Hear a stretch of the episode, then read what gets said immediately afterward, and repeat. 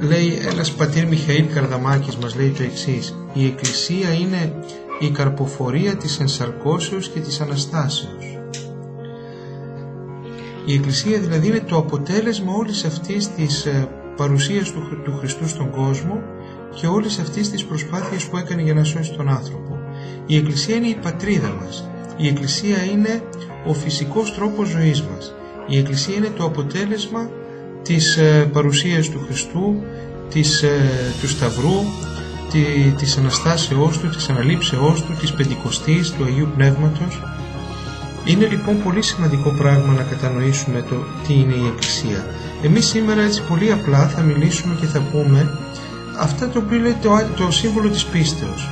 Λέει πιστεύω εις μία Αγία Καθολική και Αποστολική Εκκλησία. Θα δούμε μία-μία αυτές τις λέξεις για να μπορέσουμε να καταλάβουμε λίγο το μυστήριο της Εκκλησίας και να καταλάβουμε και τη μεγάλη διαφορά που υπάρχει ανάμεσα στην Ορθόδοξη Εκκλησία και στις άλλες λεγόμενες εκκλησίες του δυτικού κόσμου, τους προτεστάντες δηλαδή και τους Λατίνους.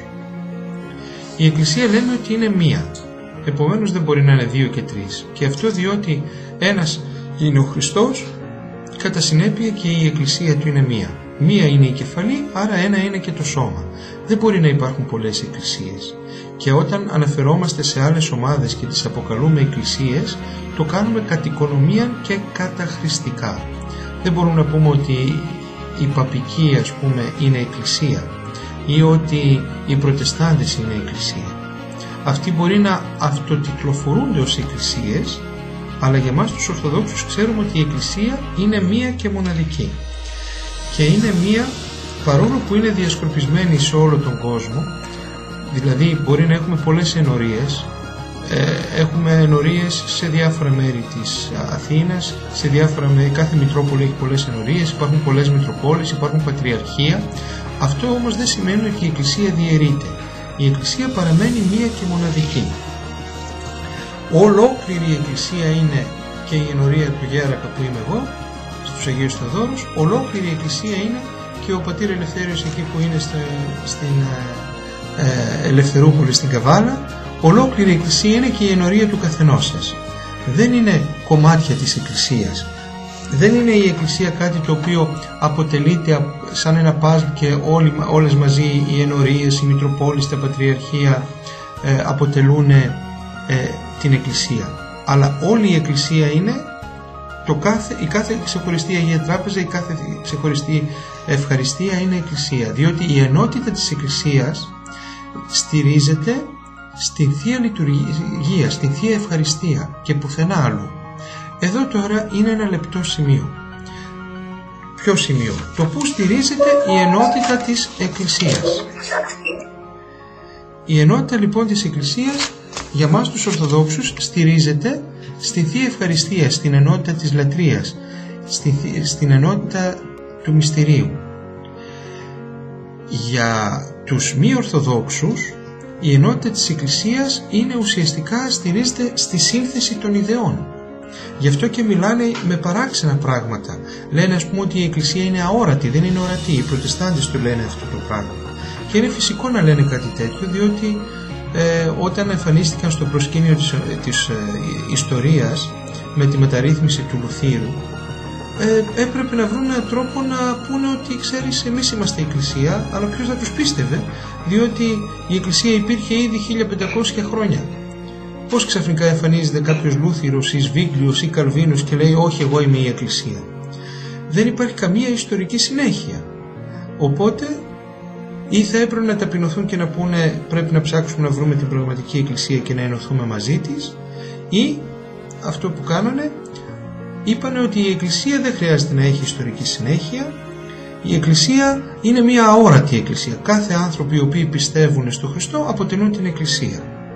Αυτό όμως δεν το λέει πουθενά ούτε η Αγία Γραφή ούτε η εμπειρία της εκκλησίας μας είναι τέτοια.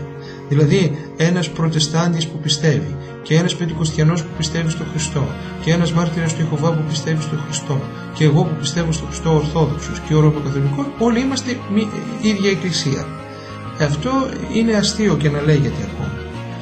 Ε, Βεβαίως και δεν, η Εκκλησία έχει μια ιστορική συνέχεια, μια ιστορική πορεία η οποία είναι ανοιχνεύσιμη μέσα στο χρόνο και η οποία ε, αποκαλύπτεται με πολύ εύκολο τρόπο μέσω της αποστολικής διαδοχής. Για τη Ρωμαιοκαθολική Εκκλησία η παγκοσμιότητα, η ενότητα της Εκκλησίας στηρίζεται στον Πάπα. Οι Ρωμαιοκαθολικοί λένε ότι ο Πάπας είναι η ορατή ενότητα της Εκκλησίας εφόσον δέχεσαι τον Πάπα ε, αρκεί αυτό το πράγμα και δεν χρειάζεται καμία άλλη άλλου είδους ενότητα. Γι' αυτό και τι κάνουν. Έχουν το φαινόμενο της ουνίας. Τι είναι οι ουνίτες; Είναι ε, παπικοί κληρικοί οι οποίοι ντύνονται με ράσα όπως φοράμε εμείς οι Ορθόδοξοι, έχουν άμφια όπως έχουμε εμείς οι Ορθόδοξοι, έχουν ε, μυστήρια όπως έχουμε εμείς οι Ορθόδοξοι, τα τελούν με τον ίδιο τρόπο, χτίζουν τις εκκλησίες τους με τον ίδιο τρόπο και εξωτερικά δεν διαφέρουν σε τίποτα από τους Ορθοδόξους. Αλλά εκεί που λένε υπέρ του Αρχιεπισκόπου ημών, εμείς λέμε Νικολάου, ο πατήρ Ελευθέριος λέει το δικό του το δεσπότη, αλλά αυτοί λένε υπέρ του Πάπα. Είναι έτοιμοι λοιπόν να αρνηθούν οποιαδήποτε δόγμα και πίστη τους αρκεί να μνημονεύεται ο Πάπας. Γιατί, γιατί η ενότητά τους στηρίζεται στο πρόσωπο του Πάπα. Οπότε λένε επίσης ότι η Εκκλησία είναι στην ουσία μόνο αόρατη πραγματικότητα και οι, οι, οι διάφοροι άνθρωποι λέει είναι ένας αριθμός που συναντιόνται παράλληλες μονάδες, συναντιόνται στο άπειρο. Η Αυγουσταία ομολογία λέει ότι η Εκκλησία είναι η κοινωνία πίστεως και Αγίου Πνεύματος στις καρδιές ή η κοινωνία των Αγίων ε, και είναι, οδηγούμαστε έτσι στη θεωρία των κλάδων. Ποια είναι αυτή η θεωρία των κλάδων; Λένε ότι η Εκκλησία είναι ένα δέντρο και οι διάφορες εκφράσεις της Εκκλησίας όπως είναι ας πούμε λένε, λένε αυτοί οι Ορθόδοξοι, οι Προτεστάντες, οι Καθολικοί, οι Πεντηκοστιανοί κλπ όλοι αυτοί είναι ε, εκφράσεις της Εκκλησίας είναι ισότιμα και ισόκυρα κλαδιά. Κανένας δεν κατέχει πλήρως την αλήθεια κανένας δεν είναι μόνος του η Εκκλησία αλλά σε συνδυασμό και σε συνάφεια όλοι μαζί είναι η Εκκλησία η πραγματική. Αυτό είναι η αίρεση του οικουμενισμού αυτό είναι ε, οι θεωρίες των δυτικών οι οποίοι ψάχνουν απεγνωσμένα να βρουν μια ιστορική βάση για να, για να συνδεθούν με την Εκκλησία. Για μας όλα αυτά δεν ισχύουν. Η Εκκλησία είναι μία, ανοιχνεύεται μέσα στον χρόνο και ε, δεν μπορεί κανένας να, ε, να, να ισχυριστεί κάτι αντίθετο. Η ενότητα της Εκκλησίας στηρίζεται όχι σε άνθρωπο, όπως λέει η Καθολική Εκκλησία που είναι ε, που λένε ότι είναι ο Πάπας η ενότητα της Εκκλησίας μας στηρίζεται στο Χριστό. Επειδή ένας είναι ε, μία είναι η κεφαλή της γι' αυτό και ένα είναι το σώμα της. Η άλλη λέξη την οποία θα δούμε έτσι πολύ σύντομα λέμε μία Αγία Εκκλησία. Μας ρωτάνε πολύ πώς είναι δυνατόν η Εκκλησία να είναι Αγία και να έχει τόσους πολλούς ανθρώπους οι οποίοι δεν ανταποκρίνονται στην αγιότητα της Εκκλησίας οι προτεστάντες, οι πεντηκοστιανοί, οι μάρτυρες του Ιεχωβά κλπ κάνουν το εξής. Λένε ότι εάν κάποιος αμαρτήσει μέσα στην εκκλησία τους, επειδή μολύνει την εκκλησία η αμαρτία του, τον διώχνουν από την εκκλησία. Ε, δεν καταλαβαίνουν ότι με αυτόν τον τρόπο φανερώνουν, αποδεικνύουν και ομολογούν ότι η δικιά τους λεγόμενη εκκλησία δεν έχει δύναμη θεραπευτική και μεταμορφωτική. Σε μας εμείς οι Ορθόδοξοι δεν πιστεύουμε ότι η αγιότητα της Εκκλησίας εξαρτάται από την αγιότητα των μελών αλλά από την αγιότητα της κεφαλής. Επειδή έχουμε Αγία Κεφαλή μεταφέρεται και μεταδίδεται η αγιότητα της κεφαλής δηλαδή του Χριστού και στο υπόλοιπο σώμα της Εκκλησίας. Η Εκκλησία είναι Αγία επειδή έχει κεφαλή της στο Χριστό.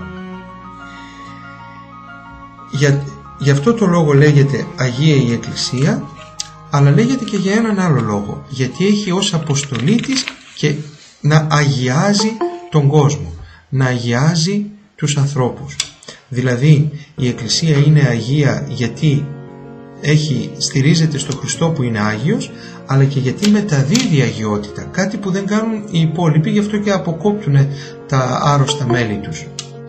Η Εκκλησία λοιπόν μεταδίδει αγιότητα μέσω των μυστηρίων, μέσω της παρουσίας του Αγίου Πνεύματος. Είναι Αγία γιατί έχει το Άγιο Πνεύμα και γιατί μπορεί το Άγιο Πνεύμα να μεταδοθεί μόνο μέσα στην Ορθόδοξη Εκκλησία. Όλα λοιπόν μέσα στην Εκκλησία και δια της Εκκλησίας γίνονται Άγια. Γι' αυτό και μέσα στην Εκκλησία έχουμε α, Άγια Ιερά Σκεύη, Άγιες εικόνες. Οτιδήποτε υπάρχει μέσα στην Εκκλησία μετέχει τις αγιότητες. Ιερή Ναή, Ιερή Χώρη, Άγιες ημέρες, ο χρόνος αγιάζεται, ο χώρος αγιάζεται μέσα στην Εκκλησία, γι' αυτό ονομάζεται η Εκκλησία Αγία. Ονομάζεται Αγία σε αντίθεση με την θεωρία των προτεσταντών οι οποίοι λένε ότι μετά τον θάνατο και του τελευταίου Αποστόλου ε, λίγο μετά, λίγο πριν ποικίλουν οι ημερομηνίες που δίνουν οι διάφορες προτεσταντικές ομάδες το νόημα είναι ότι αποστάτησε η Εκκλησία λένε και κρύφτηκε από το προσκήνιο της ιστορίας και ξαφνικά εμφανίστηκε με την ίδρυση ανάλογα της κάθε ομάδας. Οι μάρτυρες του Ιεχωβά λένε ότι εμφανίστηκε η Εκκλησία όταν οι ίδιοι ε, ιδρύθηκαν, οι Πεντηκοστιανοί λένε όταν οι ίδιοι ιδρύθηκαν και πάει λέγοντες και οι υπόλοιποι με τον ίδιο τρόπο. Οπότε καταλαβαίνουμε ότι α, αυτοί ισχυρίζονται πως ε, δεν υπάρχει ιστορική συνέχεια στην Εκκλησία. Το σωστό θα ήταν να λέγανε ότι οι ίδιοι δεν έχουν ιστορική συνέχεια με την πραγματική Εκκλησία. Όχι ότι δεν υπάρχει ιστορική συνέχεια στην Εκκλησία. Ο Κύριος μας ο Ιησούς Χριστός όταν πήγαινε στην Καπερναού σε κάποιον ανύποπτο χρόνο γύρισε και είπε στους μαθητές του. Τους λέει «Για πείτε μου» λέει «Τι λένε οι άνθρωποι, ποιος, ποιος νομίζουν ότι είναι» και τότε απάντησαν οι μαθητές και είπαν άλλοι λένε ότι είσαι ο, ο, ο τίμιος πρόδρομος, άλλοι λένε ότι είσαι ένας προφήτης, άλλοι λένε ότι είσαι ο διδάσκαλος και λέει ο Χριστός εσείς τι λέτε, ποιος είναι; Και τότε ο Απόστολος Πέτρος με θάρρος πολύ και παρησία είπε εμείς πιστεύουμε ότι εσύ είσαι ο Χριστός ο Υιός του Θεού. Και του λέει ο Χριστός αυτό δεν σου το αποκάλυψε ανθρώπινος συλλογισμός και στοχασμός. Είναι αδύνατον να φτάσεις σε αυτή την εμπειρία και σε αυτή την κατανόηση μόνο με ανθρώπινες, στηριζόμενος στις ανθρώπινες δυνάμεις. Αυτός το αποκάλυψε ο πατέρας μου και εγώ σου λέω ότι σε αυτή την πέτρα, σε αυτή την ομολογία δηλαδή που έκανες θα στηριχθεί όλη μου η Εκκλησία και μετά προσθέτει και κάτι άλλο ο Χριστός που είναι πολύ σημαντικό για το θέμα μας. Λέει και πήλε άδου ου κατησχήσου συναυτής και όλη η δύναμη του διαβόλου, του άδη να πέσει πάνω στην Εκκλησία δεν θα μπορέσουν να την νικήσουν και να ισχύσουν περισσότερο από τη δύναμη της Εκκλησίας. Επομένως πώς λοιπόν λένε αυτοί οι προτεστάντες ότι ε, η Εκκλησία χάθηκε κάποια στιγμή από το προσκήνιο της ιστορίας και μετά ξαναανακαλύφθηκε. Αυτό πουθενά δεν στηρίζεται. Γι' αυτό το λόγο, επειδή έχουν, πιστεύουν με αυτόν τον τρόπο, τι συνέπεια έχει αυτό στη ζωή ενός προτεστάντη; Κάνουν διάφορες συνάξεις, συνάξεις οι οποίες κυρίως στηρίζονται στο λόγο, στην πίστη, η ενότητά τους βασίζεται ε, στην κοινή διδασκαλία και όταν κάποιος μέσα από τη σύνεξη διαφωνεί, και λέει αυτό που λέει τώρα ο Πάστορας δεν το καταλαβαίνω, δεν με εκφράζει, δεν το αισθάνομαι εγώ έτσι, εγώ αλλιώς το καταλαβαίνω. Τι κάνει, πάει και ιδρύει από μόνος του άλλη εκκλησία. Και ρωτάμε εμείς, με ποια εξουσία αυτός ιδρύει η εκκλησία, με ποια εξουσία αυτός αισθάνεται άξιος να χειροτονεί και να, να, να, να μεταδίδει η ιεροσύνη και να κάνει και άλλους πάστορες και άλλους πιστούς, με ποια εξουσία, αυτό, εξουσία αυτός αισθάνεται άξιος και ικανός να μεταδίδει ε, το σώμα και το αίμα του Χριστού, να τελεί βαπτίσεις κλπ. Για όσες προτιστάνικες ομάδες έχουν αυτές τις πρακτικές. Οπότε βλέπουμε να έχουν φτάσει σε αυτή τη φεδρότητα να αποτελούν πάνω από 11.000 ομάδες οι οποίες ισχυρίζονται όλες ότι η κάθε μια για τον εαυτό της ότι είναι η Εκκλησία και το δράμα συνεχίζεται όσο περνάει ο καιρός, τόσο περισσότερες ομάδες εμφανίζονται και στο τέλος ε, θα φτάσουν στο σημείο ο κάθε πιστός προτεστάτης να είναι μόνος του η Εκκλησία. Τέλος πάντων. Να πάμε και στο επόμενο. Λέμε την Εκκλησία την ονομάζουμε Καθολική. Καθολική στο λεξιλόγιο της, Ορθοδο... της Ορθοδοξίας ε, σημαίνει το σώμα του Χριστού, σημαίνει που έχει καθολικότητα της δωρεάς της Εκκλησίας. Είναι είναι για πέντε λόγους ονομάζεται Καθολική Εκκλησία. Δεν έχει καμία σχέση με αυτούς που ονομάζουμε καθολικούς, με αυτούς που ονομάζουμε ε, την Καθολική Εκκλησία μέσα στην τη δυτική, τη λατινική, την παπική. Καμία σχέση. Για μας η Καθολική Εκκλησία έχει πέντε λόγους που το λέμε. Ο πρώτος λόγος είναι επειδή ε, περιλαμβάνει ολόκληρη την κτήση. Μέσα στην Εκκλησία ανήκουν όλα τα κτίσματα του Θεού και ο κτίστης. Μέσα στην Εκκλησία ανήκουν οι άγγελοι, οι αρχάγγελοι, ανήκουν ε, η δημιουργία του Θεού οι ηλικοί, ανήκουν οι Άγιοι, ανήκουμε εμείς που είμαστε αμαρτωλοί, αλλά ανήκει και ο Τριαδικός Θεός, όλοι μαζί. Επειδή λοιπόν είναι ολοκληρωμένη καθολική η παρουσία όλων των κτισμάτων και του κτίστου, γι' αυτό ονομάζεται καθολική.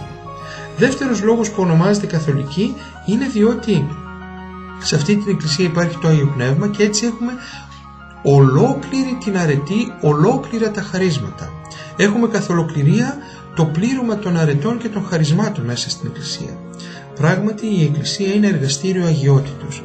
Μέσα στην εκκλησία ο άνθρωπος μπορεί να ζήσει τη ζωή της αγιότητας σε όλο της το μεγαλείο, να την απολαύσει, να τη χαρεί και να μετέχει στις αρετές του Χριστού με πληρέστατο τρόπο. Επειδή λοιπόν όλες οι αρετές και όλη η πνευματική ζωή, όλα τα πνευματικά επίπεδα ζωής υπάρχουν μέσα στην Εκκλησία, γι' αυτό ονομάζεται καθολική, δηλαδή ολοκληρωμένη. Ο τρίτος τρόπος που ονομάζεται καθολική είναι διότι διακρατεί και διασώζει ολόκληρη την αλήθεια.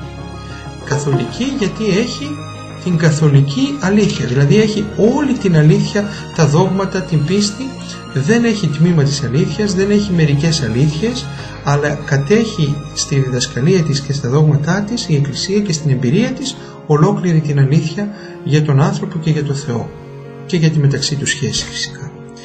Ο τέταρτος λόγος που ονομάζεται καθολική είναι γιατί είναι οικουμενική, γιατί αγκαλιάζει ολόκληρο τον κόσμο.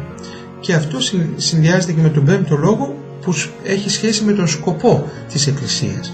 Αφού ο σκοπός της Εκκλησίας είναι να, να στραφεί σε ολόκληρη την οικουμένη και να, να, να, να αγκαλιάσει να, να, όλη την οικουμένη να την κάνει να την πάρει στους κόλπους της, απευθύνεται η Εκκλησία σε όλη την οικουμένη, γι' αυτό το λόγο ονομάζεται και καθολική. Για πέντε λοιπόν λόγους είναι καθολική η Εκκλησία. Πρώτον γιατί εμπεριέχεται μέσα στην Εκκλησία όλη η δημιουργία και ο δημιουργός. Δεύτερος διότι εμπεριέχει η Εκκλησία όλη την αλήθεια στα δόγματά της και στη δασκαλία της. Τρίτος λόγος γιατί εμπεριέχει όλη η Εκκλησία την αλήθεια ε, της εμπειρίας, όλα τα πνευματικά χαρίσματα και όλες τις, τις δωρεές. Τέταρτος λόγος γιατί η Εκκλησία βρίσκεται παντού και ε, σε όλη την οικουμένη ε, όχι μόνο τοπικά αλλά είπαμε και τροπικά εφόσον και η παραμικρή ε, σύναξη, ενορία είναι όλη η Εκκλησία λόγω των μυστηρίων και τέταρτο διότι η αποστολή της Εκκλησίας αφορά όλο τον κόσμο δεν αφορά μόνο ε, ένα χωριό ή μια πόλη ή μόνο τους Ορθοδόξους αλλά αφορά όλο τον κόσμο. Τέλος η Εκκλησία ονομάζεται και Αποστολική. Αποστολική ονομάζεται γιατί έχει, στηρίζεται στους Αποστόλους. Για δύο λόγους κυρίως ονομάζεται Αποστολική η Εκκλησία. Πρώτον διότι στηρίζεται στους Αποστόλους. Ε, βέβαια στο Χριστό στηρίζεται η Εκκλησία αλλά την ε, μεγαλύτερη και την πιο άμεση εμπειρία του Χριστού την είχαν οι Απόστολοι. Οπότε, όταν λέμε ότι η Εκκλησία είναι Αποστολική, δεν εννοούμε ότι στηρίζεται στους Αποστόλους και δεν στηρίζεται στο Χριστό. Βεβαίως και εκεί το θεμέλιο, ο θεμέλιος λήθος της Εκκλησίας είναι ο Χριστός, αλλά οι στήλοι που κρατούν την Εκκλησία σύμφωνα πάλι με την Αγία Γραφή είναι οι 12 Απόστολοι. Και όταν λέμε για τους 12 Αποστόλους δεν εννοούμε τις ιδέες και τη διδασκαλία που είπαν, κυρίως εννοούμε την εμπειρία που είχαν στη σχέση τους με τον Θεό. Αυτή η εμπειρία που είναι τεθισευρισμένη μέσα στην Αγία Γραφή αποτελεί οδοδείκτη για την πνευματική προκοπή του καθενός μας και για τις εμπειρίες που έχει ο καθένας μας στη σχέση του με τον Θεό. Ο ένας λόγος είναι αυτός ότι υπάρχει αποστολική διαδοχή, υπάρχει μια αδιάκοπη αποστολική συνέχεια από τους Αποστόλους μέχρι τις μέρες μας. Δηλαδή αν πάμε πίσω, ας πούμε εμείς που είμαστε στην Εκκλησία της Ελλάδος, αν πάμε πίσω και πούμε, ξεκινήσουμε από τον Ιερώνυμο που είναι ο Αρχιεπίσκοπος ε, στην Εκκλησία της Ελλάδος. Πάμε πίσω να δούμε ο, αρχιεπίσ... ο προηγούμενος ποιος ήταν ο Χριστόδουλος, ο προηγούμενος ο Σεραφείμου, ο προηγούμενος, ο προηγούμενος, ο προηγούμενος, θα φτάσουμε στον Άγιο Διονύσιο που ήταν ας πούμε ο πρώτος ε, επίσκοπος Αθηνών ή τον Άγιο Ιερόθεο κλπ. Έτσι γίνεται και σε κάθε εκκλησία, δηλαδή και σε κάθε πατριαρχείο και σε κάθε εκκλησία. Ε, ο δεύτερος λόγος που ονομάζεται Αποστολική η εκκλησία μας είναι διότι η εκκλησία μας έχει αποστολή να κάνει όλο τον κόσμο ε, να τον αγκαλιάσει όλο τον κόσμο και να τον μεταμορφώσει και να φανερώσει την αγάπη του Χριστού σε όλο τον κόσμο. Έχει αποσταλεί τα μέλη της Εκκλησίας όλοι εμείς είμαστε απεσταλμένοι του Χριστού για να μαρτυρήσουμε το μαρτύριο της αγάπης να μαρτυρήσουμε την αγάπη του Χριστού σε όλο τον κόσμο. Αυτός είναι και ο δεύτερος λόγος που η Εκκλησία ονομάζεται Αποστολική οπότε καταλαβαίνουμε ότι είναι ιεραποστολική η Εκκλησία γι' αυτό ο Απόστολος Παύλος έλεγε «Αλλή μονόμαν δεν κηρύττω».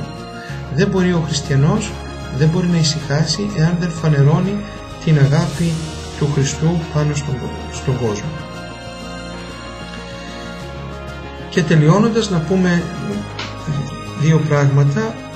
Ε, θα δανειστώ από τον πατέρα Νικόλαο Λουντοβίκο και το βιβλίο του που έχει γράψει για την εκκλησιολογία ε, μερικές φράσεις και λίγο θα τις αναλύσουμε.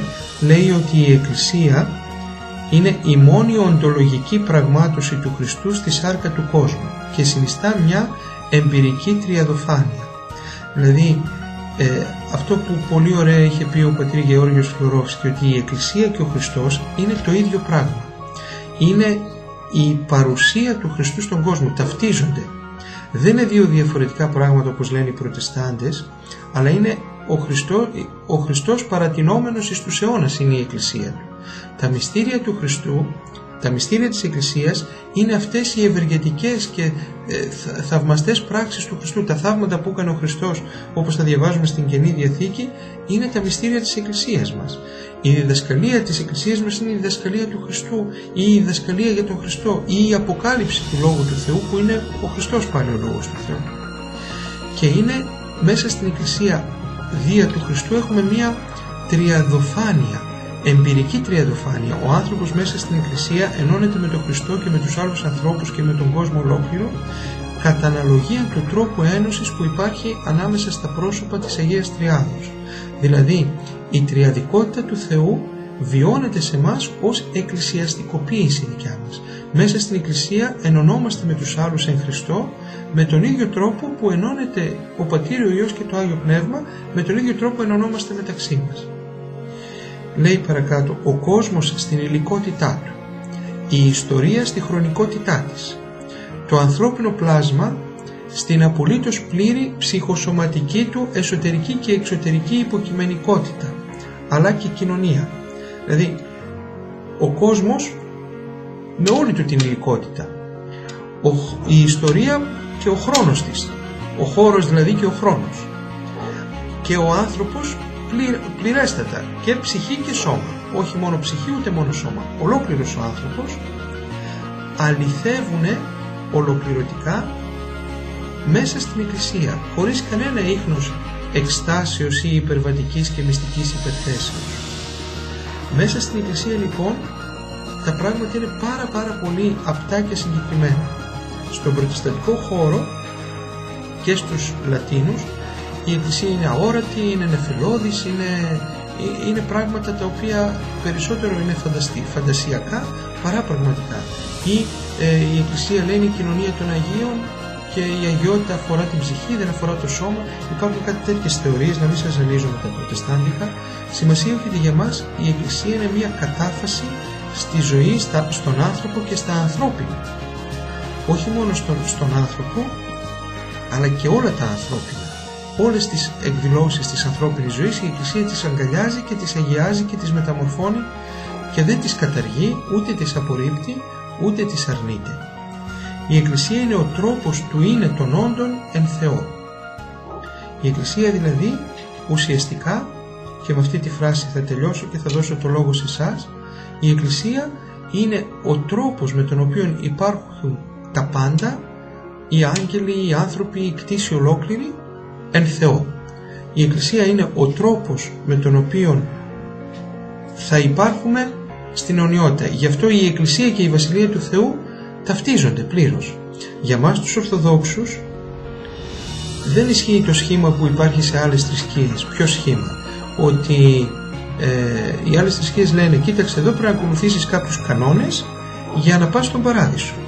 Για μας τους Ορθοδόξους επειδή βαπτιζόμαστε, εισερχόμαστε μέσα στον παράδεισο ουσιαστικά στη Βασιλεία του Θεού, είμαστε πολίτες της Βασιλείας του Θεού, απλώς μειούμαστε, γι' αυτό έχουμε τα μυστήρια, όχι από το μυστικό, αλλά από το μειό, από το μοίηση, μπαίνουμε στη Βασιλεία του Θεού, ανήκουμε στη Βασιλεία του Θεού, πολιτογραφόμαστε ως κάτοικοι του Παραδείσου και αρχίζουμε στη διάρκεια της ζωής μας να αφομοιώνουμε αυτή τη ζωή. Σιγά σιγά μέσα στην Εκκλησία αλλοιωνόμαστε. Γινόμαστε όλο και πιο δεκτικοί αυτή τη ζωή που ούτως ή άλλως υπάρχει. Την παίρνουμε τη ζωή αυτή με τα, με τα μυστήρια και την αρχίζει να εκφράζεται, να εκδηλώνεται υγιώς ε, απαλλαγμένη από τις ε, παρεμβολές και παρεμβάσεις της αμαρτίας και του πονηρού. Η Εκκλησία λοιπόν είναι ο τρόπος του είναι των όντων εν Θεό. Είναι ο Θεός σαρκωμένος, ασυχήτος και αδιαιρέτος. Είναι το μυστήριο της θεανθρωπίας η Εκκλησία. Με αυτό να σταματήσω και να ακούσουμε πρώτα πρώτα τον Πατέρα Ελευθέριο αν κα, κατάφερες Πάτερ μου να φτιάξεις το, ε, το μικρόφωνο σου, να μας πεις εσύ κάποιες σκέψεις, κάποιες ευχές να μας δώσεις. Και μετά να ακούσουμε και εσάς αν θέλετε να ρωτήσετε κάτι. Είναι πιο εύκολο να γράφετε ε,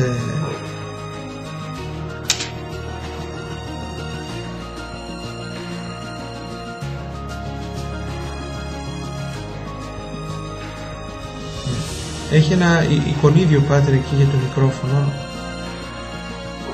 Δεν ξέρω αν το βλέπεις.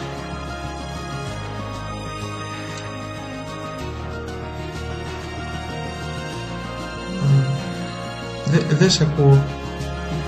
Δεν ξέρω οι άλλοι ακούτε τον πατέρα Ελευθέριο.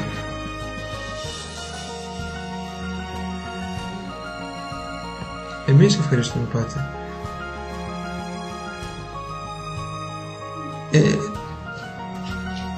Πάτερ μου μάλλον θα χρειαστεί να τα γράψεις αυτά γιατί δεν, δεν ακούγεται. Δεν ακούγεται.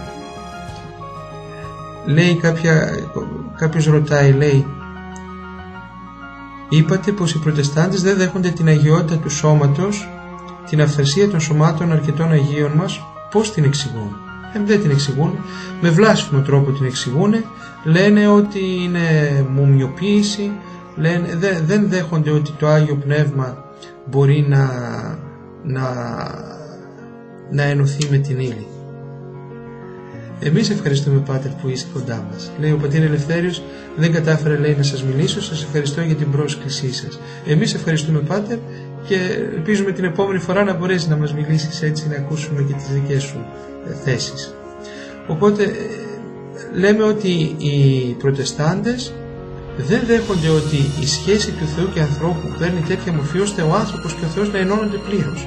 Είναι μια σχέση φαντασιακή, μετατίθεται η σχέση για αργότερα, για το μέλλον και έτσι εφόσον δεν μπορεί να υπάρχει άκτιστη ενέργεια του Θεού η οποία μπορεί να, να ενωθεί πλήρως με τον άνθρωπο ε, αλλά οι ενέργειες του Θεού είναι εκτιστές δεν υπάρχει και αυθαρσία και θέωση του σώματος. Ε, γι' αυτό ακριβώς και όταν βλέπουν αυθάρτα σώματα σε εμάς και τα Άγια Λείψανα στέκονται με απορία στην καλύτερη περίπτωση, στη χειρότερη είναι ότι κοροϊδεύουμε, ότι εμείς μουμιοποιούμε καταστάσεις, ότι είμαστε ειδωλολάτρες που προσκυνάμε λείψανα, τέτοια μας λένε. Κάποιος λέει η σύνοδος του 16 αναφέρει τις άλλες ομολογίες ως εκκλησίες.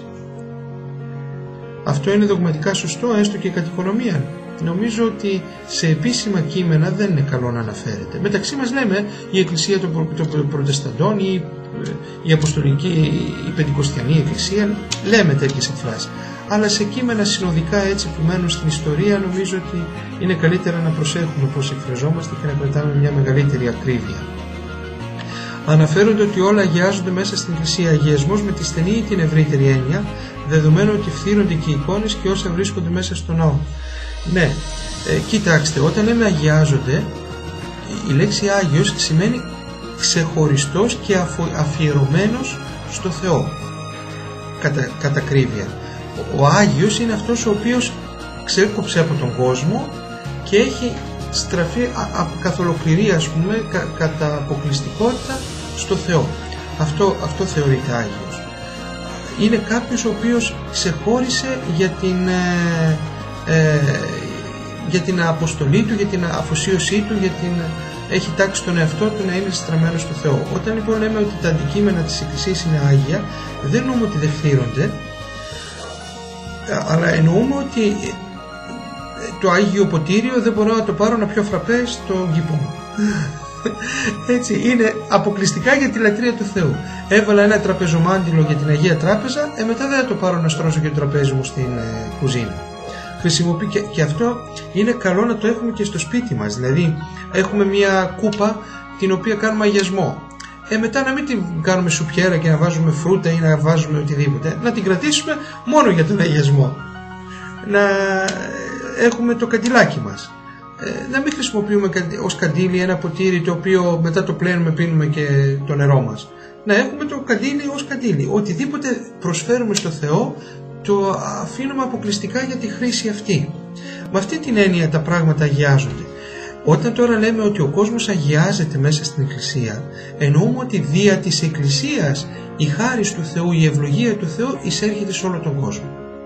Όταν προσφέρουμε το, το ψωμί και το κρασί, στο, που είναι οι απαρχές της ζωής μας ας πούμε, εκεί που στηρίζει τη διατροφή μας, το προσφέρουμε στο Θεό, δεν προσφέρουμε σιτάρι και, και σταφύλι, προσφέρουμε ψωμί και κρασί, δηλαδή παίρνουμε σιτάρι και σταφύλι, βάζουμε και τον εαυτό μας μέσα με την επεξεργασία και δίνουμε ψωμί και κρασί και μας το επιστρέφει πίσω, ουσιαστικά είναι μια, ε, μέσα στην καρδιά μας περικλείουμε τα πάντα, όλη τη δημιουργία και με την αυτοπροσφορά μας προς το Θεό αυτοπροσφέρουμε και τη κτήση που κουβαλάμε πάνω μας. Και διημών αγιάζεται όλη η δημιουργία. Τώρα πιο πρακτικά για να το πούμε αυτό βλέπουμε ότι το νερό αγιάζεται και γίνεται αγιασμός, το λάδι αγιάζεται και γίνεται φιέλαιο και όλα, το, το φως αγιάζεται και γίνεται Άγιο Φως, ο τόπος αγιάζεται και γίνεται Άγιοι τόποι, γίνεται Άγιον Όρος, οι πέτρες αγιάζουν, όλα αγιάζονται, δηλαδή φανερώνουν και αποκαλύπτουν την αγάπη, τη στοργή, τη φροντίδα του Θεού για όλους μας. Δεν ξέρω αν ε, απάντησα, κάλυψα με την απάντηση που έδωσα. Ε, Κάποιος άλλος ρωτάει, λέει, υπάρχει σωτηρία στις άλλες ομάδες; Όπως εμείς γεννηθήκαμε Ορθόδοξοι, έτσι και άλλοι γεννήθηκαν Προτεστάντες κλπ. Ένας ειλικρινά πιστός και ταπεινός Προτεστάντης θα σωθεί; Αν όχι, τότε τι γίνεται με όσους δεν γνώρισαν την Ορθόδοξη Εκκλησία; Αν ναι, τότε γιατί κάποιος να γίνει Ορθόδοξος; Εξαρτάται από την έννοια που δίνουμε στον όρο σωτηρία. Τι εννοούμε ότι θα σωθεί; Δεν έχουμε στο, στο μυαλό μας την εξής έννοια ότι υπάρχουν δύο διαφορετικοί τόποι, ένας λέγεται παράδεισος, ένας λέγεται κόλαση, και ο Θεός αποφασίζει που θα πάει ο καθένας μας. Και τον ένα το βάζει εδώ και τον άλλο το βάζει εκεί. Και με τι κριτήριο άραγε; Δεν έχουμε αυτή. Αυτό είναι προτεστάντικο μοντέλο. Για μας σωτηρία σημαίνει θεραπεία. Για μας θεραπεία, θεραπεία της ύπαρξής μας ολόκληρης ενωμένοι με τον Χριστό ενωνόμαστε δια του Χριστού ε, έρχεται το, το Άγιο Πνεύμα και μας θεραπεύει μας από τις συνέπειες της πτώσης μας θεραπεύει από τις συνέπειες που έχει αφήσει η αμαρτία πάνω μας από τη βιολογική αναγκαιότητα Τώρα, τι θα κάνει ο Θεός και πώς θα επικοινωνήσει ο Θεός με ανθρώπους οι οποίοι είναι δεκτικοί αλλά δεν είναι μέσα στην Εκκλησία, αυτό είναι δικό του θέμα. Το τι θα κάνει δεν μπορούμε εμείς να το πούμε. Δεν απορρίπτουμε κανέναν. Εμείς ασχετικά σκεφτόμαστε και λέμε ότι όλοι θα σωθούν εκτός από μένα. Αυτή είναι, αυτός είναι ο, ο, ο λογισμός που έχουμε. Δεν ε, έχουμε λογισμούς να ψάχνουμε να βρίσκουμε ποιος θα σωθεί και ποιος δεν θα σωθεί. Δεν είναι δικιά μας δουλειά. Βλέπεις, είχε 12 αποστόλους, τους είχε τρία χρόνια μαζί, τράβηξαν τι τράβηξαν μαζί του, υπέφεραν τι υπέφεραν, ε, παράτησαν τα πάντα και τον ακολούθησαν και όταν ήρθε η ώρα παίρνει έναν άλλον, τον Απόστολο Παύλο και τον βάζει κεφαλή τους και γίνεται ο πρώτος μετά τον έναν και δεν ρωτάει και κανέναν ο Χριστός για να το κάνει αυτό. Ε, οπότε ε, δεν ξέρουμε. Ε, αναφέρεται και ένα περιστατικό στο Ευαγγέλιο του Λουκά νομίζω που λέει ότι ε, πήγαν οι μαθητές και είπαν Κύριε κάποιος που δεν μας ακολουθεί κάνει θαύματα στο όνομά σου και κηρύττει και να το σταματήσουμε επειδή δεν είναι στην ομάδα μας. Όχι λέει, θα τον αφήσετε. ο Χριστός επικοινωνεί με κάθε άνθρωπο και δίνει σε κάθε άνθρωπο ευκαιρία για να γνωρίσει τον Χριστό, για να, για να γνωριστούν. Ναι. Ακόμη και σε αυτόν που βρίσκεται στο, στα δάση του Αμαζονίου ή στις φυλές της Αφρικής της Πρωτόγονες ή στη Σιβηρία οι παγανιστές κλπ, οι Εσκιμό ή στην Αλάσκα και για αυτούς ο Θεός έχει φροντίδα και μέρημνα και με κάποιον τρόπο τους φανερώνεται, τους αποκαλύπτεται. Δεν ζητάει το ίδιο από όλους, δεν ζητάει ό,τι ζητούσε από το Μέγα Βασίλειο δεν το ζητάει και από μένα, ευτυχώς δηλαδή. Και ό,τι ζητάει από τον Εσκιμό δεν το ζητάει από μένα. Ανάλογα με το τι δίνει, αυτά ζητάει. Το πώς όμως θα, θα, θα τους βαφτίσει, πώς θα τους εντάξει μέσα στο σώμα της Εκκλησίας είναι δικιά του δουλειά. Εμείς δεν ανακατευόμαστε. Εμείς ξέρουμε ότι μέσα στην Εκκλησία πρέπει να είμαστε, μέσα στην Εκκλησία η θεογνωσία και η εμπειρία της, του Θεού είναι εντελώς διαφορετική. Εκτός Εκκλησίας βλέπουμε ανθρώπους οι οποίοι υποφέρουν, ταλαιπωρούνται, έχουν καλή διάθεση αλλά δεν φτάνουν ε, στα επίπεδα που φτάνουν. Ε, τώρα ε, ε, λέει αν μπορούμε να, να μνημονεύουμε στη Θεία Λειτουργία ανθρώπους που δεν ανήκουν στο σώμα του Χριστού. Στη Θεία Λειτουργία νομίζω δεν μπορούμε να τους μνημονεύουμε. Μπορούμε στην παράκληση, μπορούμε στο κουμποσχήνι μας, μπορούμε στις δεήσεις του Εσπερινού και του Όρθου αλλά στη Θεία Λειτουργία επειδή είναι προσφορά του σώματος της Εκκλησίας δεν μνημονεύουμε γιατί είναι σαν να ε, υπενθυμίζουμε στο Θεό ότι αυτοί τροποτινά τον αρνήθηκαν, αδιαφόρησαν, είναι μακριά του. Προκαλούμε ας πούμε έτσι ανθρωπομορφικά μιλώντας την οργή του Θεού και όχι την συμπάθειά του. Ενώ στην παράκληση στην, ε, είναι κάτι άλλο. Ε, εκεί είναι η προσευχή που κάνουμε για τους αλόθρες που μπορούμε να την κάνουμε. Στη Θεία Λειτουργία όμως είναι η προσευχή του σώματος, είναι η προσφορά του σώματος ε, στο Θεό. Τώρα όταν δεν γνωρίζουμε, μας φέρνουν τα ονόματα, δεν ξέρουμε ποιοι είναι, ε, τι να κάνουμε εκεί. Ο Θεός θα τα ξεχωρίσει. ναι, ναι. Όταν ξέρουμε δεν τους μνημονεύουμε. Σάπως και όταν βγαίνουμε και λέμε με τα φόβου Θεού και έρχεται τόσος κόσμος κοινωνάει. Εγώ στην Κύπρο που ήμουνα, ε, ερχόταν κάποιος κοινωνούσε, ε, τον βλέπαμε ότι ήταν πιο μαυρίδερο. του λέω από πού είσαι, δεν ήξερε ελληνικά, ήταν από την Αίγυπτο. Λέει επειδή έγινε χριστιανός με κυνηγάνε οι συγγενείς μου να με σκοτώσουν που είναι μουσουλμάνοι κλπ. Ε, θέλω λέει να... Λέω βαπτίστηκες Ορθόδοξος, ναι λέει Ορθόδοξος. Λέει παιδάκι μου, πού βαπτίστηκες, ποιος σε βάφτισε, τι έγινε, ψαχνόμαστε να βρούμε, τον κοινωνούσαμε τρεις-τέσσερις φορές. Τελικά είδαμε ότι ε, από ψάξιμο που κάναμε ότι ήταν κόπτης. Δεν ήταν Ορθόδοξος. Ε, του λέει κοίταξε δεις δεν θα ξανακοινωνήσεις. Δεν γίνεται να κοινωνάς εδώ, κοινωνάς αλλού. Και στη, εδώ στην Αθήνα κάναμε μια βάφτιση, η μητέρα του παιδιού ήταν καθολική. Της λέω καλή μου, λέω δεν μπορεί, μπορείς να κοινωνήσεις εσύ στην εκκλησία τη δικιά μας. Ξέρετε, όλοι οι άλλοι θέλουν να είμαστε ίδιοι με τους Ορθοδόξους. Έρχονται οι Αρμένοι, λένε δεν έχουμε διαφορές, είμαστε ίδιοι. Έρχονται οι Καθολικοί, λένε είμαστε ίδιοι. Πάτε κοινωνάτε, λένε στους πιστούς και στην Ορθόδοξη Εκκλησία. Έρχονται οι, οι διάφοροι, ας πούμε, οι κόπτες, ε, είμαστε ίδιοι. Πρέπει μανία να γίνουν όλοι ίδιοι με εμάς. Άμα θέλετε να είστε ίδιοι, ελάτε. Εφόσον δεν έχουμε κοινωνία ποτηρίου, δεν έχουμε ενότητα. Για μας η ενότητα δεν είναι ενότητα ε, επειδή πιστεύουμε τα ίδια είμαστε ενωμένοι ή επειδή κηρύττουμε τα ίδια είμαστε ενωμένοι.